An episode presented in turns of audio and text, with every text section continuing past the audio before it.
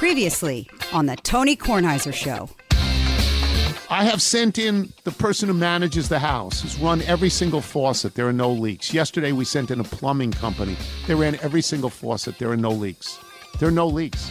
I mean, how do you get $1,070 for a bill? Do you have a cat? I don't have a cat. but I've seen, that's I've seen a YouTube video. Yeah. The Tony Kornheiser Show is on now. Okay, so I think we have to lead with the almost full moon last night because tonight will be a full moon. And in Washington, D.C., it will be rainy and cloudy, and you're not going to be able to see the moon.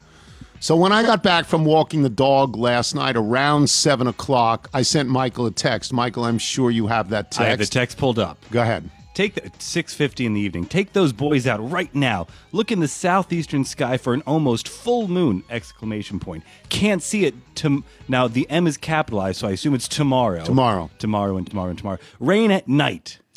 And what did you do? So immediately I take the boys outside. The hammer's in my jacket. Walker's excited. He's marching us towards, and he knows he knows we have to go to the little cutout alley a few doors down so we can sneak See the moon. into the angle that lets us see that southeastern sky. And he's he's looking for it. Henry's just going, "Mama, Mama," the entire time, which I'm thinking about as we talk about the power of Luna and and the connection yes. to the moon and to the the moon is feminine. Yes. and yes. and to Mama inside.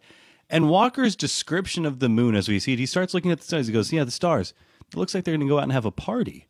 Hmm. And then as we as we head twinkle. back, as we head back, he goes, "You know, the stars and the moon, they're actually afraid of people. That's why they hide behind the house."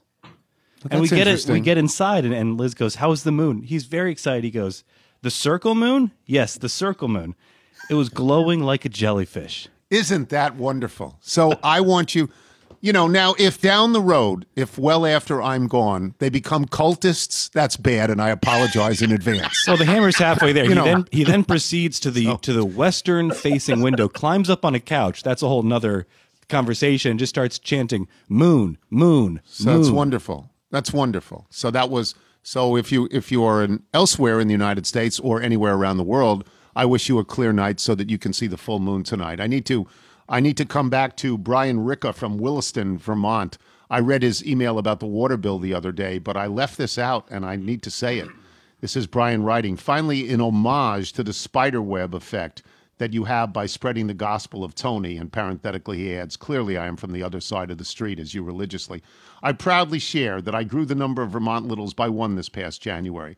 My oldest child, a masculine child, was discussing the fact that he listens to this podcast with me with one of his friends. About a week later, that friend piped up about how much he now loves the show. He picked right up at the end of January and has been listening consistently since.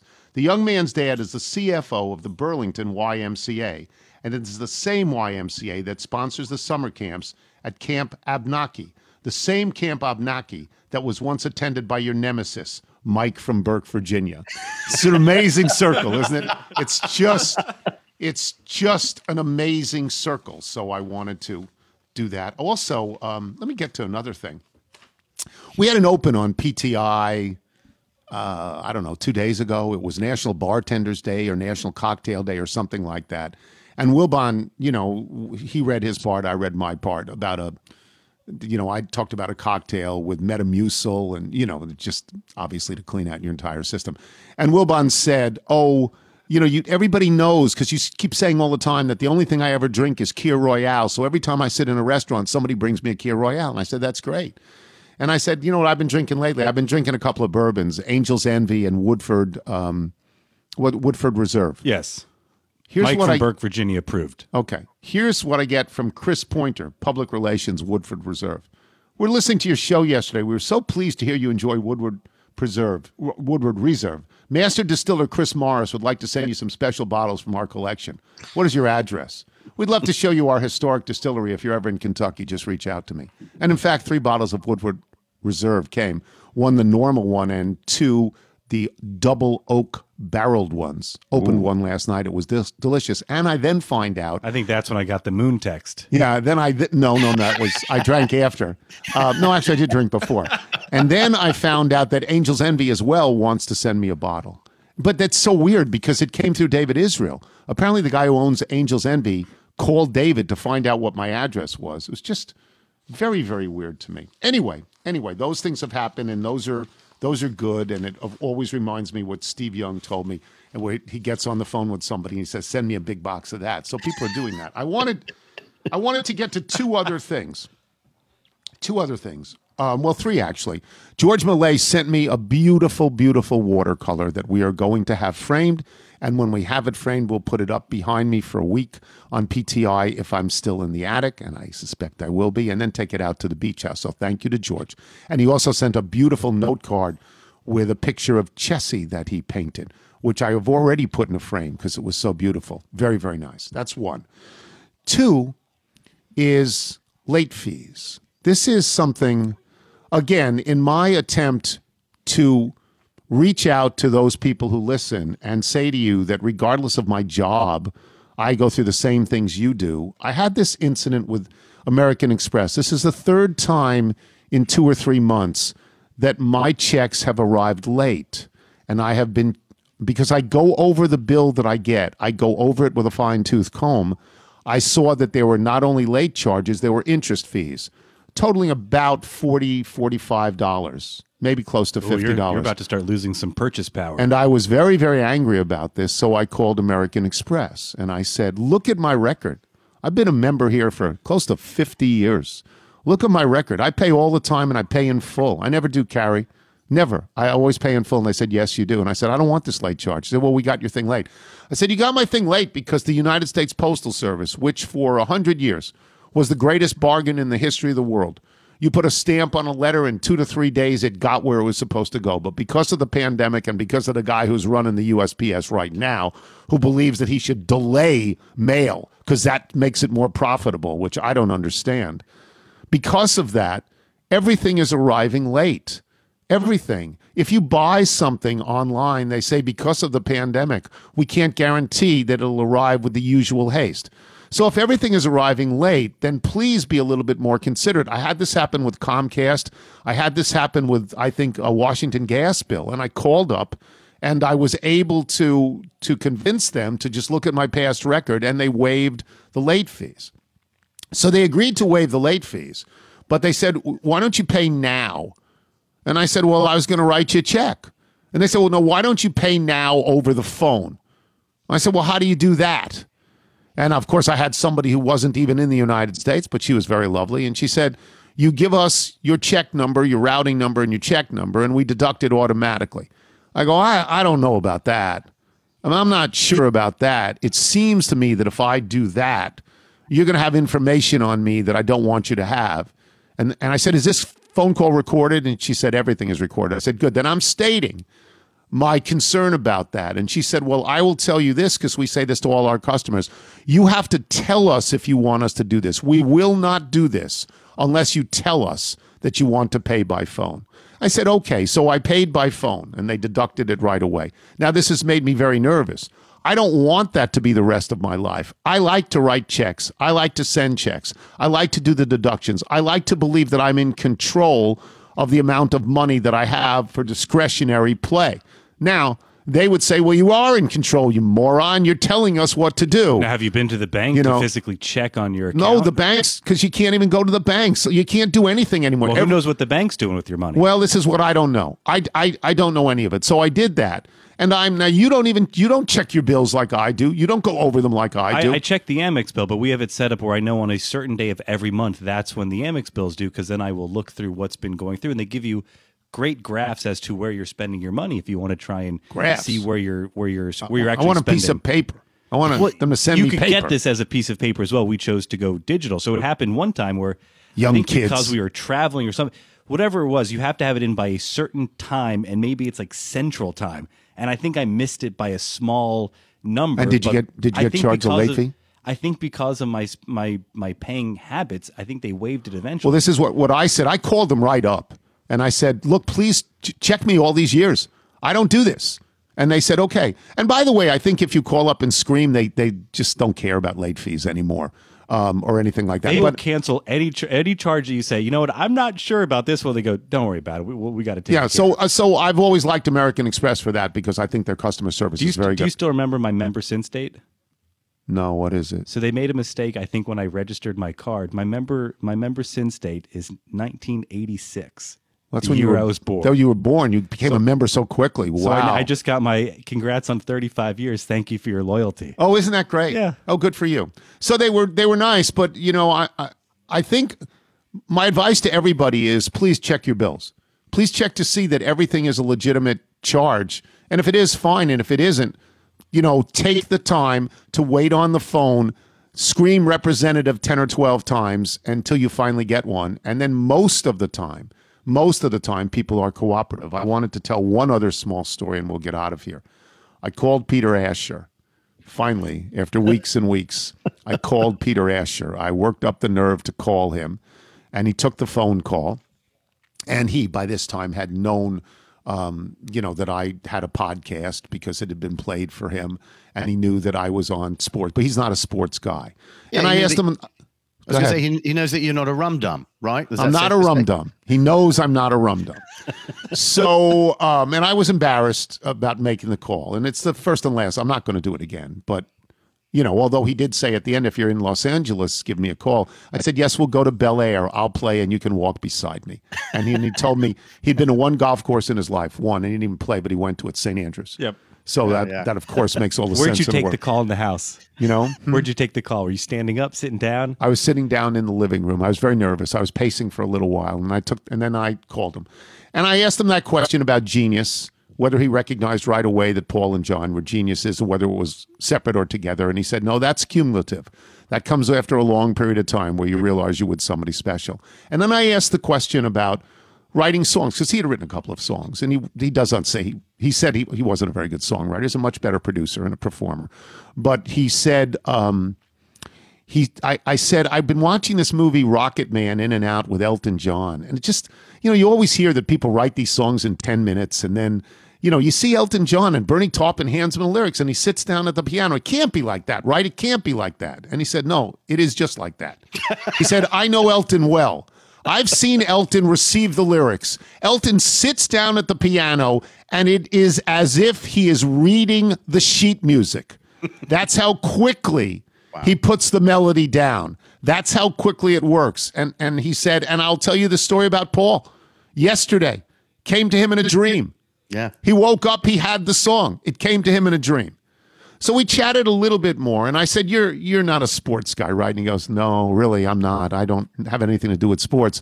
But there was a recent anniversary that I heard about, and it, it reminded me and one of the only sporting events I've went to in my life, and this is Peter Asher talking. One of the only sporting events I've, I've went to in my life was the Muhammad Ali Joe Frazier fight in Madison Square Garden. I went, what?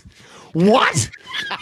what? I mean, that's like one of the five most famous fights of all time. I said, you You're were choosing one. you were there when when Ali went down in the 14th round when Frazier knocked him down. He says, "Yeah, I was sitting next to James Taylor. We were in the front row." I go, "How how did that happen?" He says, "Yeah, we were next to Frank Sinatra." I said, "How did that happen?" And he said, "Well, I had booked James to do a concert that night in Madison Square Garden, and they called and they said, "We need the Garden. What do you want?" And he said, "Ah, can we get tickets to the fight?"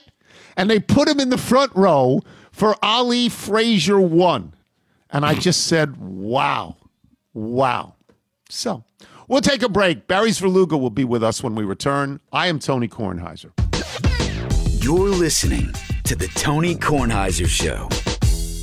This is the Butcher Box ad. I go through this all the time. I don't read the ad full because I buy this stuff.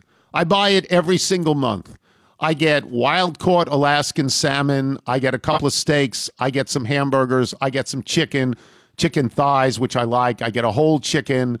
I get pork chops. I get these things. I buy it. I've bought it for close to a year. I'm going to continue to buy it. It's really good.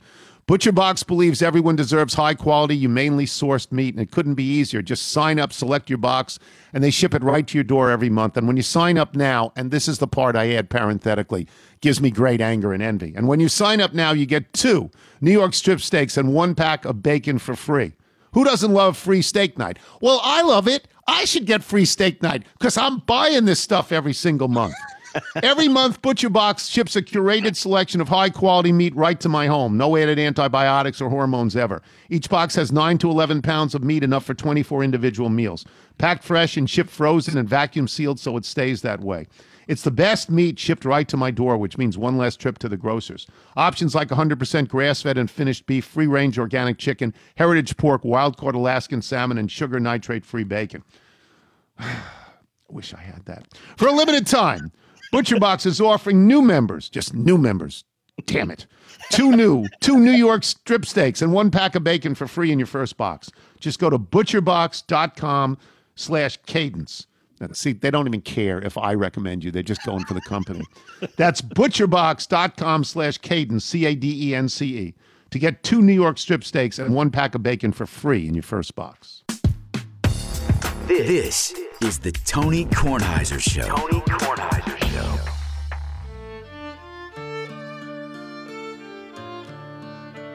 This is Ian Warrington. And Ian, Ian Warrington also has the close on the show today. So we got a double dose of Ian's music. He's a doctor. He's fabulous at these instruments, and he's a doctor. Well, I guess you got to use instruments to be a doctor, too.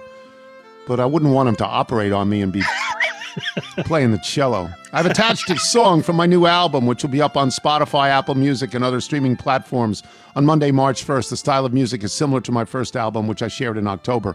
All instrumental, mostly traditional Scottish and Irish tunes, with a few original tunes as well. The attached song, October Waltz, is one of those original compositions arranged with several fiddle parts, guitar, piano, and cello. As with my first song collection in socially distant fashion, it's an ensemble of one.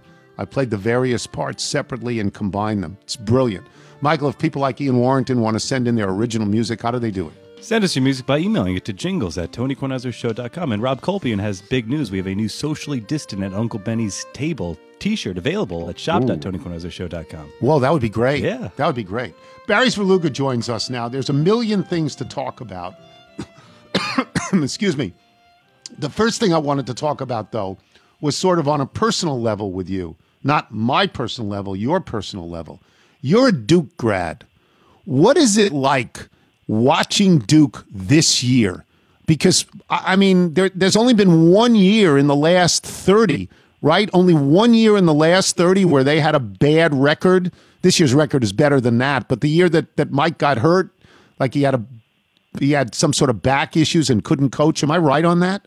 That's right. That was 95, 96. Right. So, I mean, it, it's different than than. First of all, I'm, I'm you know then I was kind of really just right out of college and very very invested in like rooting for Duke, and it's so many years later, and I've covered North Carolina and Maryland and kind of distanced myself from from having a rooting interest. But I would say it's also different because college basketball is different, and at that point, you still had um, players that had a career arc that was you know, at Duke it was four years invariably, and, and in college basketball it was almost always, you know, at least three, and, and sometimes Right. maybe two. But but the program felt like it was crumbling because they had had the back-to-back national championships and they had been to all these Final Fours, and then all of a sudden it was like um, it felt like you know deterioration in a way that I don't think people can't get as invested in a program like Duke or Kentucky, or I shouldn't say the program, in the players at Duke and Kentucky because their their career arcs are now 30 years, uh, 30 games, and not 130 games. So, you know, it, it, this year is weird, and one of their players opted out uh, midstream. Jalen Johnson. Yeah. yeah, and he's it's it's odd because a game at Cameron Indoor Stadium doesn't feel like a game at Cameron Indoor Stadium, but it's also like this program has for the better part of a decade now lived on a year-to-year basis. So if this is a bad year under strange circumstances, the feeling is like, well, you just you know you bring in the next Fab Five and try again next year. So it's it's just a different. Um, it's just a different point in, in the program's evolution and a different point in the in the sports evolution. Uh, Krzyzewski and Calipari have been have been undone. It seems to me by the one and done rule. I mean, I, I, I think when you look at, at Kentucky in particular, because they're way under 500, they capsized this year, but Duke as well. Um, it, it just argues against this rule. It argues for the baseball system. Let let people go to the NBA out of high school. Let them go. That's their choice. Let them go. And if they go to college, let them stay longer than a year. Am I right on this? Oh, a thousand percent. I mean, the the the college game has suffered at the NBA's hands. Um, the NBA Yes. didn't didn't want, uh, you know, what they would, I guess, say immature physically and emotionally kids, um, you know, traveling, getting multi-million dollar contracts and traveling all over the place, so that they make them indentured servants for a year, no no wages. Um, no intention to, you know, don't don't give me that. Well, they're getting a college scholarship. Well, No, they're going not. To college for a year. Like, who cares? They're not even going to college. They're going to Right. practice. They're not going to college. So, so it's a silly rule that has kind of gutted the college game. Um, and you know, I don't begrudge Krzyzewski from for um, you know kind of shifting his focus and saying, yeah, I'll take Zion Williamson, and I know I'm only going to have a year, and I'm going to change how I kind of fit my style to what the modern game is. That's fine. We all we all need to. Um, evolve and, and adapt. But I think, and he he knows, like he he believes there should be a college basketball commissioner and uh, somebody who is sticking up for the college game as a as a product. Um, it's it's been devastated over the course of the last 15 years. The one and done rule is the main reason, and you know it's it's not college basketball doesn't have to be about seeing the best athletic performance, like the highest level athletic performance. It's got to be a competitive team game in which, you know, those arenas are filled with all these people wearing the exact same hue of whatever color it is, and they are they have invested their whole life in an 81 to 80 game without, you know, the 10 um, best high school players in the country. That's fine. That would be fine. I agree with that. I, I mean, I grew up when when college basketball. You stayed four years. You know, guys were on television so much. I tell the story. Nobody even remembers who Chris Corchiani is, but he was a oh. guard at North Carolina State, and I knew when he got a haircut because he was Rod- there on TV all the time for four years. And it's with it's Rodney Monroe, the same thing. yeah, I mean, it is yeah. It's not as good. It's not as good now, and it's been ruined by the NBA. And Wilbon always defends the NBA. There's no defense for this one and done. There's none. It's awful. Let me shift gears. The Nats have gone to spring training, which is so welcome for many of us who care about this. Your thoughts on the Nats? Who are their pitchers? And look at the NL East. Wow, it's it's like it's a grinder. I mean, it really is. So, I mean, I'd start there because it's really there's six divisions in Major League Baseball, and only one has five teams that are actually trying to win this year, and that is uh, Yeah. that is the NL East, and and so that's a, a statement about tanking in Major League Baseball, and we could argue about that. But the the fact of the matter is, um, I went back and looked. The Nationals have been in the playoffs uh, five times since 2012. In each of those instances, they went either 13 and 6, 14 and 5, or 15 and 4 against at least one NL East opponent, which tells you a path to the postseason is beat up on the weaklings in your own division. Um, and that's a really good basis for a good season. That's going to be very difficult to do in a National League East in which everybody is trying this year. The Mets are legions better. The Braves are at least as good as they were last year. The Marlins made the playoffs, um, and the Phillies re-signed their star catcher and their shortstop. So um, that's a starting point. The worry I have about the Nats is they still are built on starting pitching as they always have been during this run under Mike Rizzo. Um, they're still built that way, but I think before the season starts and before they say a game, this is a little bit dangerous to say, but I think they might have their worst defensive team in, in a while. So that kind of marriage between, okay, starting pitching in our stre- is our strength and we're trying to prevent runs, it doesn't really match up with like a, a defense that is, if you look around the eight positions, I think you maybe have one or two where you would consider them a, a plus defenders, Trea Turner and Victor Robles if he gets himself back together. Um, and then you have a lot of spots where they're quite minus at uh, defense left field with Kyle Schwarber, who's new, and Josh Bell at first base, um, who's who's going to be a fun hitter and a fun personality, but he's not a good first baseman. And Juan Soto goes to right. So, and that's that's different than where he's played in the big league. So that that's my kind of overall concern. I think they're going to be fun. I think they're going to be interesting. I think last year doesn't, um, you know, the 60 game uh, tied for last finish last year. They they just flush that and and start over. Um, and then I'd say, you know, they have if they're going to be good, Stephen Strasburg has to be good. So that's that's the other major question going in. It's really the division is really loaded. It's really loaded, and um, I, I, think it'll be great fun to watch. I could see the Nats finishing anywhere in it. You know, exactly. I, I could actually see anyone. I don't know that the Marlins can win it, but I can see four teams winning it, and I could see the Marlins finishing third.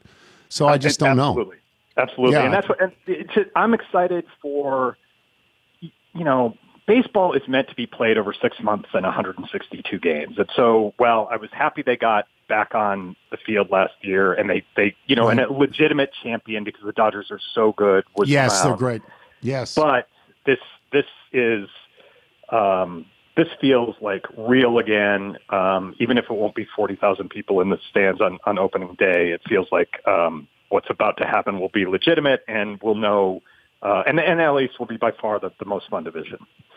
Let's go to Tiger um, and what has happened with Tiger and your thoughts. I mean, to be fair, I, I'm I really don't want to be, and I'm not saying you would do this, but other people have written this or said this. I don't want to be lectured about not considering whether Tiger would ever play again and being told you should only care that Tiger is alive. Of course, no. we care that Tiger is alive. Of course, that is the first question you ask is he alive?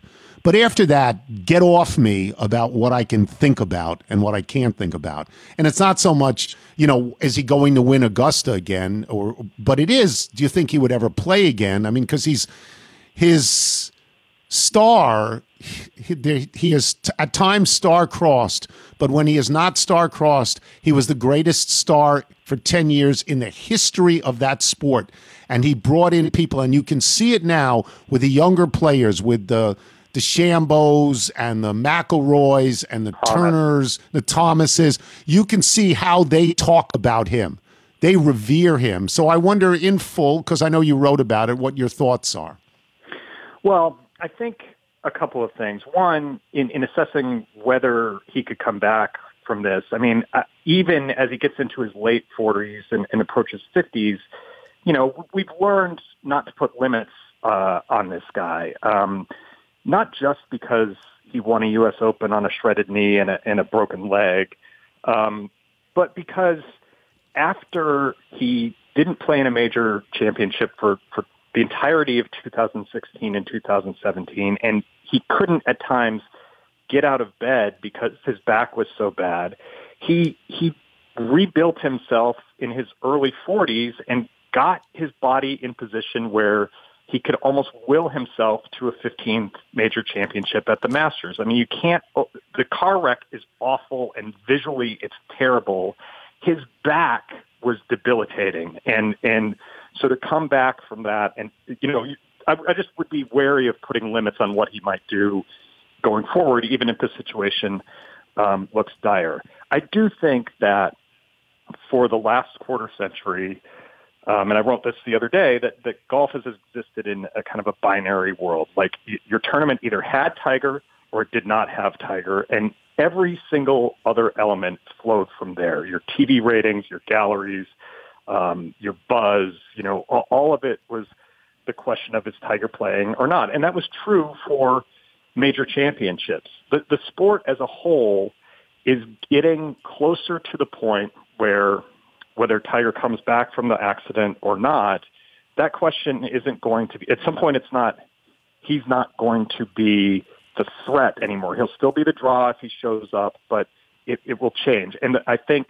golf as a whole will be at an interesting uh, point because as much as you and I love it, Tony, and, and we're familiar with, you know, the Koepkas and the McIlroys and the Thomases and and even go on down the list. Like Max Homa's win last week was fun. No one knows who Max Homa is. If, if Tiger's in the field, it is a it has been a a sport that can lead Sports Center at any point. If he's not in the field, uh, it becomes much closer to a niche um, sport, and and I think that you know it'll be interesting to see how it is perceived going forward as we're closer to a, a tigerless world. Somebody said the other day on TV, and I don't know who, that Tiger wants to compete in the U.S. Senior Open because if he wins that, he would be the only person ever to have won every available, you know, USGA event. And that's intriguing to me because I would have been one of those who said, oh, he'll never, ever play in the senior field or anything like that. But what do you make of that? Well, I think that's interesting too. I mean, Phil has given us a little preview um, of that kind of thing, you know, as he's taken to these you know, confidence building um, trips on the on the senior tour. I wouldn't have guessed that that Phil Mickelson would have would have crossed over and played. Me too. I wouldn't have thought. You know, no. And and, no. he looks like he's having fun. He like he, you know, he, his first start, he he killed everybody, and and Tiger said, well, he should kill everybody because he's competitive out here on with the with the younger guys. Um, so I, you know, that one, Tiger cares about those. Uh, you know, what you would consider a minor record, like that, that checking all those boxes of the USGA, that, that kind of, it reminds us how long he's been in the kind of public eye. And, and everybody points to the 1997 um, Masters as his kind of coming out uh, party. That, that's not the case. I mean, his professional debut in Milwaukee was a giant giant event, and it, you know it was preceded yes. by the Nike rollout and all that because he had won three straight um, U.S. amateurs, and everybody knew he had gone to um, to Stanford, and he was he was a big, big, big deal prior to the '97 Masters. Oh, he was LeBron. He was oh LeBron in high school. Like everybody knew who he was, and they were waiting for him. Absolutely, sure. And so, so then you know, I can see him wanting to put off these like finishing flourishes that maybe other people don't think of, but like check some boxes for him. Um, so I think the would you know ten years ago would if you had said like, well, you think Tiger will ever play a senior event? No, he's too proud. He would never do that. You know, but I can see after everything he's been through, and also just you know whatever the level of competition is, these guys they like competition. I mean, um, and if you're in the moment, it, it doesn't, you know, it doesn't have to be beating Brooks Koepka and Rory McIlroy. I can see a situation where he gets kind of jacked beating um, the, the best 50 and over players.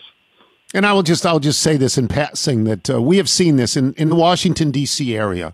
We have seen this with Alex Smith. It is incredible. Nobody in his right mind thought that Alex Smith would play in the NFL again and take any kind of punishment whatsoever. And we have seen him do this. And last year, in the six games he started, the Washington team was five and one. Whether you thought he was a great quarterback or not, it is a miracle that he's done this. And it is conceivable uh, based on that because that is what is in our vision locally. It is conceivable to all of us here that maybe Tiger Woods, not this year, maybe not even next year, but someday would come back to play, right? Don't, that's why I believe that because yeah. I saw it with Alex Smith. I and did. Alex Smith, Alex Smith plays football, not golf. And yeah. I'm not one of those people who thinks I think golf is a sport. It's an athletic pursuit, but it's not, you know, carrying Aaron Donald on your back. nobody's playing game. defense. Nobody's yeah. trying to hit you. You know, exactly. nobody's trying to. So, right. and uh, also, yeah, I mean, just one thing about Alex Smith, like his his leg got infected. That's the thing that you have to watch yes. about Tiger. Like, no infections, please. Yes, Barry. Thank you so much. Talk to you soon. I hope it's been too long. Thanks, Barry. Thanks, Tony. Appreciate it. Barry Svrluga, boys and girls. We will take a break. We will come back with news. Uh, Tori will join us and Gary will join us. I am Tony Kornheiser. You're listening to the Tony Kornheiser Show. We have a new sponsor of the show, Michelob Ultra, so I'd like to celebrate their joining us. You know, beer is synonymous with celebrating after a big win. It goes hand in hand with the joy that athletes experience from victory. Because of that, there is a perception that happiness and beer only come at the end of a journey, only come after the grind, after the hard work, after the win. Michelob is setting out to dismantle that perception. By partnering with some of the greatest athletes and proven winners of all time, they are demonstrating that happiness comes before the victory and that joy is a crucial ingredient on the road to success. Even the greatest athletes in the world choose to take time off the court or field to unplug, to have a beer with friends, and find balance. Michelob is not discounting the hard work and commitment that it takes to become a world class athlete and win championships, but they firmly believe that enjoyment and balance are crucial components of the winning formula. It's not just about professional athletes. Everyone out there should know that they can and should enjoy themselves on the road to success in life, and that they should permit themselves to have fun, smile more, and have a beer with friends, like having a Michelob Ultra, 95 calories, 2.6 grams of carbs. It's only worth it if you enjoy it. You're listening, You're listening to the Tony Kornheiser Show. These are the Dropkick Murphys, Nigel's favorite band. this is sent to us by Dennis Brennan, who writes I've been dying to send this to you. This could be the new intro song for a TK salute. It's called, appropriately enough, Middle Finger. It was released earlier this week. The full album, called Turn Up That Dial, will come out in April, but they released this song as a single in anticipation of their virtual St. Patty's Day concert. Enjoy. The Dropkick Murphys with Middle Finger. And they play in the news segment, and the news segment is going to have Gary and Tori, and we're going to get to news eventually, but the greater news among the family of people who care about this show is that Tori Clark had or has, you'll have to correct me on the tense, the coronavirus. How did you get it? What is the effect? When are you done with it? Well, there are several people I'd like to blame, but I think it's just because I don't like those people. I Right. think they really probably infected me. No, it's it's been a couple of weeks now, um, and let me start and finish this conversation so no one trashes us. I've been very, very lucky. Um, Right. Very few symptoms, but a couple of weeks ago I got contact traced, and by Maryland Department of Health, which seems very efficient about at least determining who has COVID. I don't know about how they're doing on vaccines, but determining who has COVID, they seem pretty good. And so I got tested and I was positive. I went, oh, pff, of course not. So I trot down Right. the street and got tested again. And it's like, yeah, you got COVID. Uh, but I've been very lucky. No fever, no symptoms other than I lost my sense of smell, which is so strange. I went So, to the, the cabinet but to you get had- some cinnamon or something, and like, Right. you know, just how long has this been in here, kind of thing. And I thought, can, that doesn't smell like anything. And then I grabbed nutmeg, and I couldn't smell that. And then I grabbed cloves, and went, wow, gone. How about your Yeah. sense of taste? People say that Yeah. the smell and taste go together. Do you have a sense of taste or no? Absolutely, and that based on what I've been eating for the last two weeks, I didn't lose my appetite either. Well, that's good because there are a lot of people who have a carryover effect and they don't get back Sure. their sense of taste or smell for maybe Well, months. Maybe they never get it back. I don't know. or their lives. I mean, I Well, I- just I you know, understand. I'd not have gotten it, but a lot of people, and we know about long haulers. I know somebody who's a long hauler who's going to have symptoms for has had symptoms for a long time. So, all things considered, pretty lucky. Tori, did you did you? But by the time you lost your sense of smell, you you had already received your positive test, I presume, right? Yes. So you think it's Okay. psychosomatic, Gary? No, no, no. I'm not saying that. I'm just saying. uh, Otherwise, I would have thought you know you would lose your sense of smell and go, "Oh my god, that's not good." Like you would know Yeah. what that would mean. I would think. Like yeah, some, that seems to it seems to be pretty common. You know, those of us Yeah. in the COVID community who talk because no one else will talk to us. It seems to be it seems to be quite common. Does Brian have it? Past tense. He Yeah, he had had it.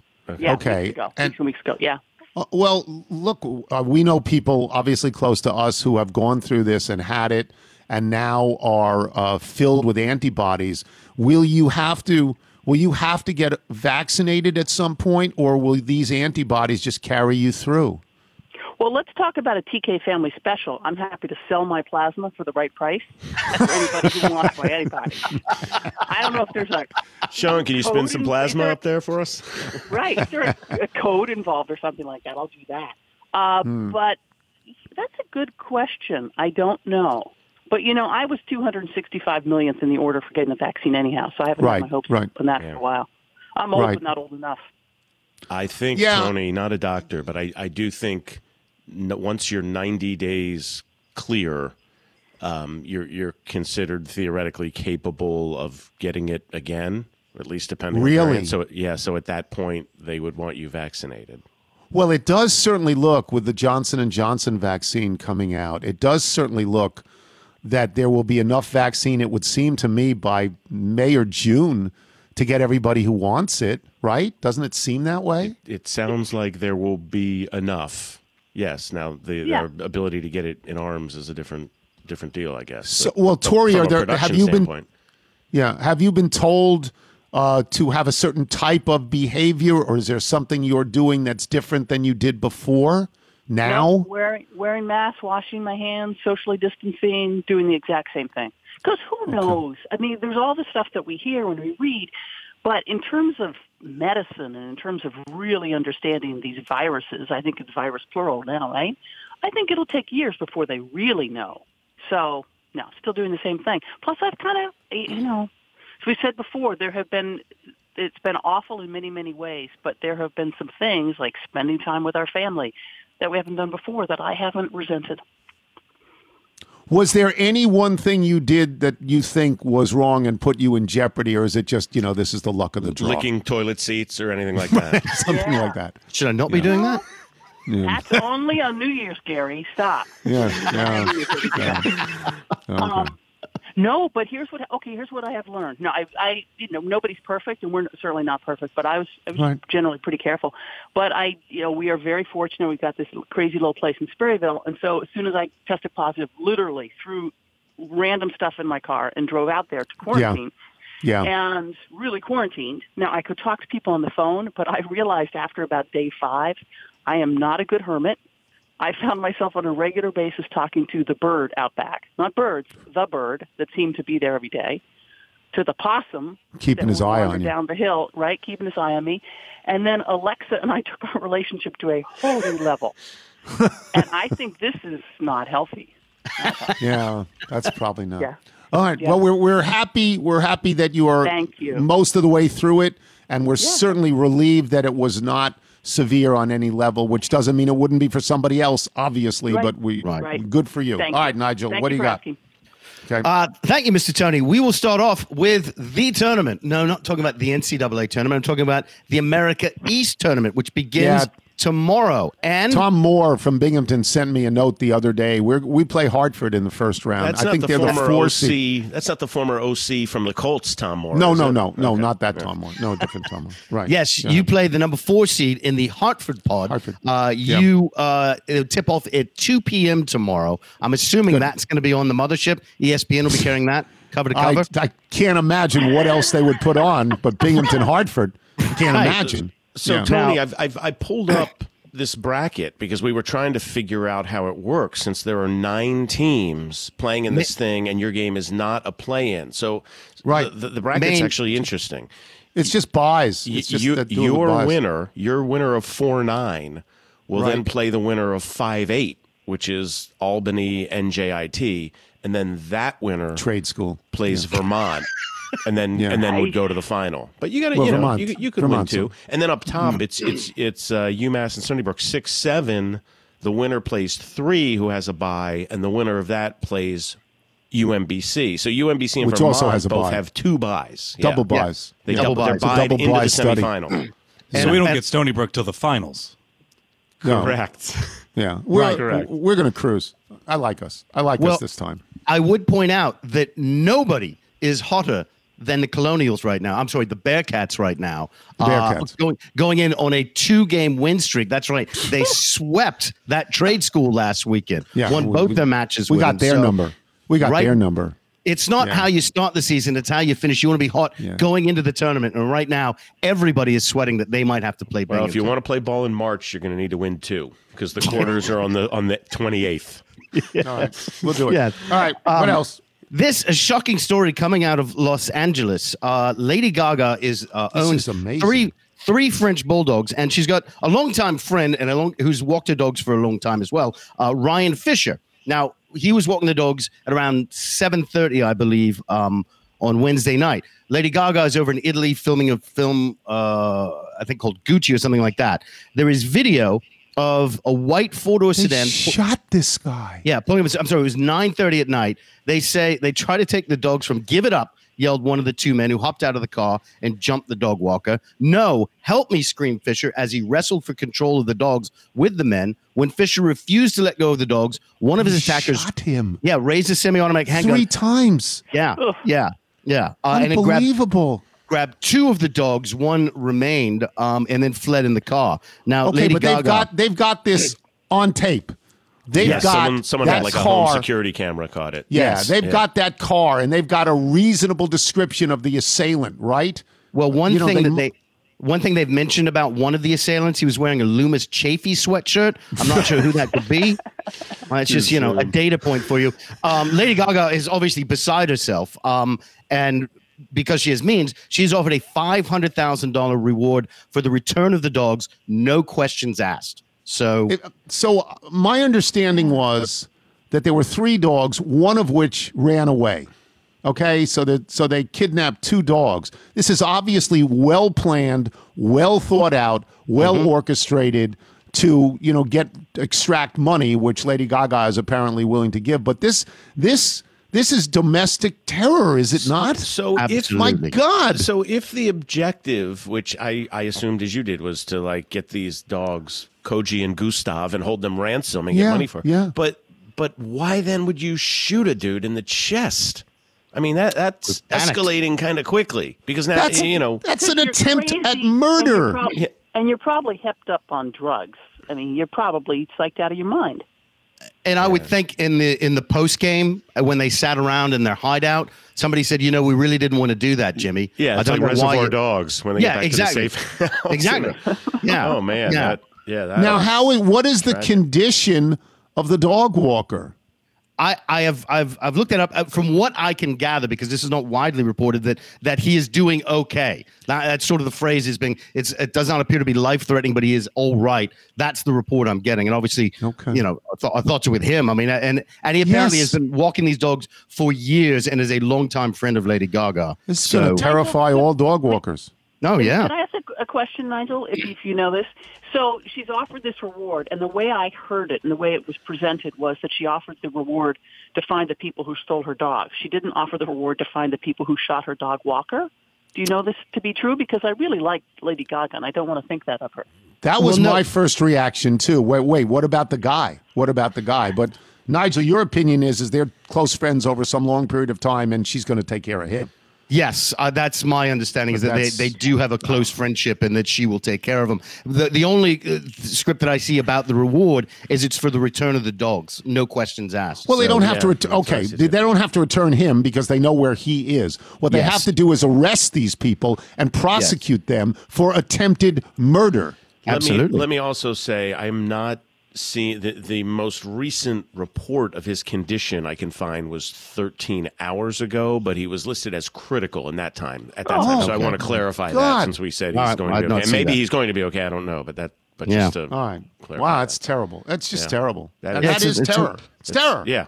That's it is. great. and and it, it absolutely. I, I do want to say it does seem like they completely targeted. They're like, okay, we know we can get something for these dogs. It does not seem to be, to me, a random act. It seems Well, planned. out what? to me. What would he?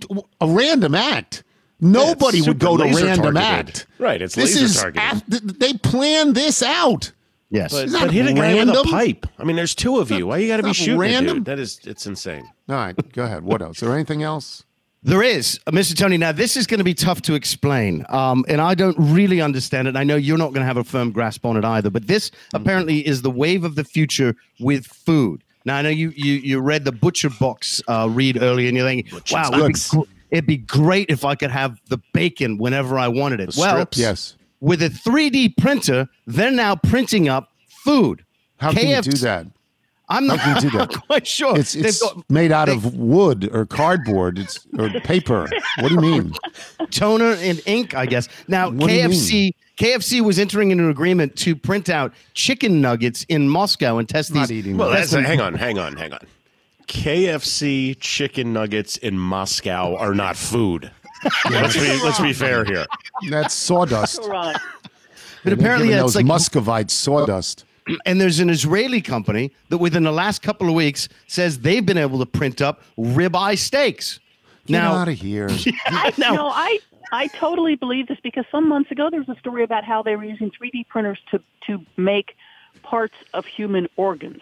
Yes, and that's So the, if the they all can- that technology is, is looped into this. Yeah, that's that's Yeah, where they so think the future of it will be. And Yeah. please, there's so much chemical. Chem, I'm I'm assuming it's made out of chemicals or whatever, but there's so many chemicals in what we eat anyhow. This is just more proactive. That sounds awful. I, I don't want to, instead of grilling, I don't want to say I'm going to the printer for dinner. I mean, I'd rather grill. So Yeah. I don't want- It is. First And they of all, make guns on those they- printers, and, too. and I don't think they could have foreseen this when they named these things. However many years ago they were invented, but calling them 3D printers really like does them a disservice because I think we all hear printer and we just think, you know, Yeah. dot matrix cranking Yeah. You out have to cranking out the re- news rebuild wire. toner. That's always a pain in Yeah, the rear. I mean, they should have change the called toner in my it. printer. They should have called it like a a three D future machine box or something. And it's something that was- they didn't have these preconceived notions because they use apparently they do use like meat and plant material and Yeah, like cells. micro Those- elements. Yeah, those are like yeah. the fuel for it. uh, You know, where you would use ink and paper, but it's. Man, I'm not in a rush to eat something machine made, but it is. You're No, right, I'm Nige. Totally it's the future. into it. I'll be the first one. But come on, chick. I mean, Well, yeah, you'll be the first nuggets. one because you won't be able to smell it. Yeah, you're Because you don't have a sense of smell. I won't be able to smell the ink in them. In my Now- Yeah. my chicken nuggets. Anything that ends in the word material, you can't be eating that. You can't be eating that. Now we know what the price was for you to go grill at somebody's house. Would there be a new Yeah. price for you to go print No. some steaks up with somebody? No, I'm not doing that. I'm guessing KFC not in your fast food rotation anyway, Tony. No, right? not really, not really. But I mean, I do. You know, I've I've occasionally gone to Chick Fil A and liked it very much, Sure, and you know, and Popeyes and liked it very much. All right, that's good. The news was good, and, and our special news was good that Tori is healthy. That's Yes. good. Yeah, we're happy to hear that, Tori. Thanks, Thanks, everybody. Bye. Thanks, everybody. All right, we will get out of here. We will come back with email and jingle. I am Tony Kornheiser. You're listening to the Tony Kornheiser Show. The Tony Kornheiser Show.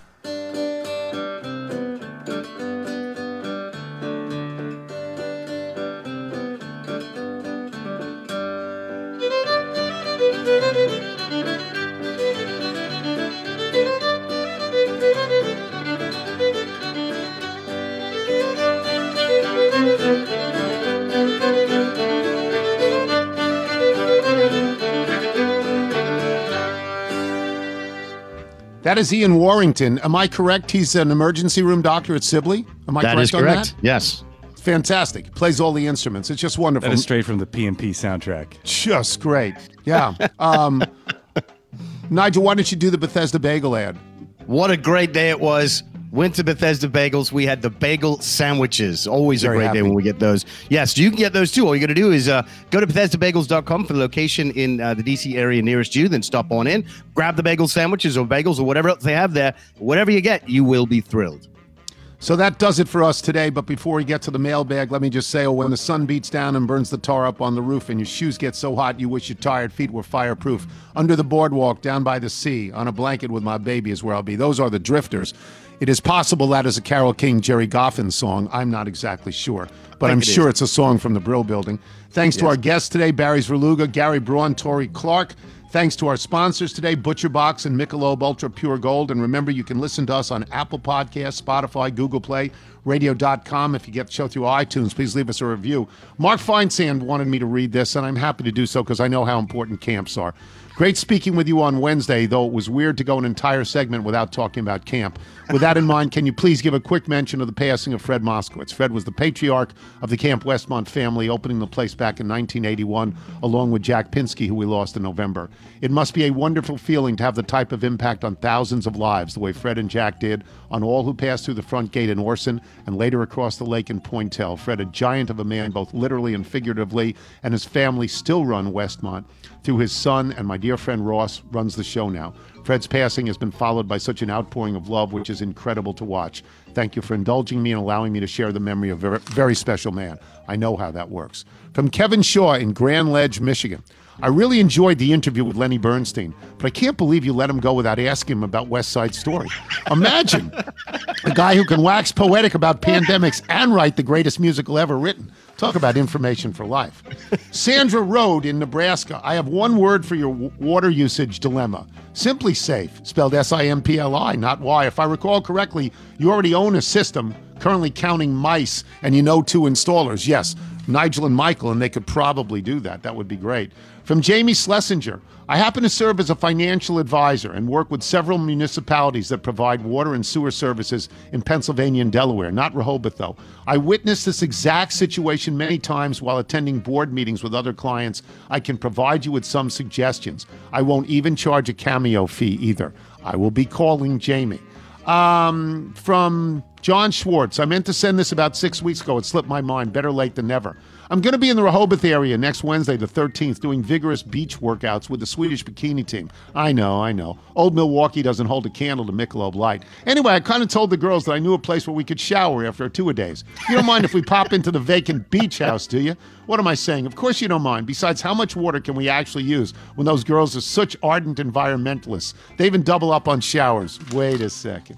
Ah, from Doug from Long Island. Uh, Doug Steinhurst. Sitting at my desk, I see uh, today's episode pop up on iTunes, the water bill. Reflexively, I say out loud, oh, and I, there's a curse word. He says, My manager jogs over. What's wrong, Doug? I tried to explain, got a lot of shaking heads.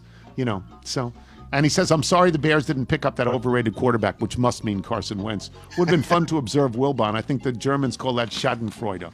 Uh, from Wilson Everhard in St. Michael's, Maryland. I was moved by the thanks you gave for everyone who listens and cares about the show. And at the risk of being too emotional and sappish myself, I wanted to share the following. And we get these all the time about people passing and the impact the show has on the lives of, of people. The program that you have built means a tremendous amount to me for reasons that may surprise you. 18 months ago, I lost my little brother, Michael Everhart, to brain cancer at the age of 39. As I have processed my grief the last year and a half, I found that one of the things I miss most is my near daily seven minute phone conversations with my brother. The calls had no real beginning or end. I could call him from the grocery store or in the car, and I could jump off the phone if I needed to speak to the cashier if my kids were too loud in the back seat. The calls could be short because I knew that I would pick up the phone and check in with him tomorrow or maybe the next day. My brother and I would talk about family and the way things were when we were kids. We loved going to the movies, and we're both graduates of the St. Andrews School. I know a school I believe your son Michael has come to know well. That Liz, Middletown. yeah, Liz went there. We retold stories that we already knew. We talked baseball. We would commiserate about helping our parents navigate the internet, their cell phones, and their streaming devices. I can't call my brother now, but the show and the community you have built has made missing those phone calls a little easier, and for that I am tremendously thankful. So on the days that Bethesda Bagel gets the order wrong and Carville can't find cell phone reception, or you're late posting the show because your son has car trouble, calls for a ride, and then gives you the wrong address, know that we, your listeners, don't mind. We're here for all of it, and we'll gladly check back in tomorrow or maybe the next day. It's just absolutely lovely. From Andrew Bracewell in Vancouver, British Columbia. Like Nigel, I wanted to get you a cameo. However, Louise Gluck's price of eternal despair seemed a bit steep. Very funny, isn't it? It's very funny. From Jeff in Louisville. Dear Tio Tonio, that would be Uncle Tony.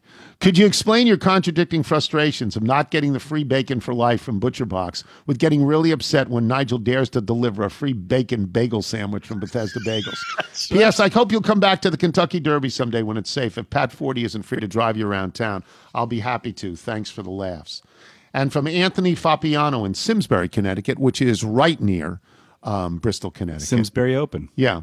Do, did I hear a reference to Jonathan Swift? I know the show skews old, but come on, man. Jonathan Swift has been dead for nearly 276 years. Was Herodotus a step too far? This makes the Louis Carnesecca John Thompson sweater story seem absolutely recent. More into Thucydides. Thucydides than Herodotus. So I do one more. Let's see what we got here. I just sort of go through them and we'll see. Oh, yeah. Andy Shaner in Madison, Wisconsin. Are you still reading that email from the guy at LL Bean? What a gas bag.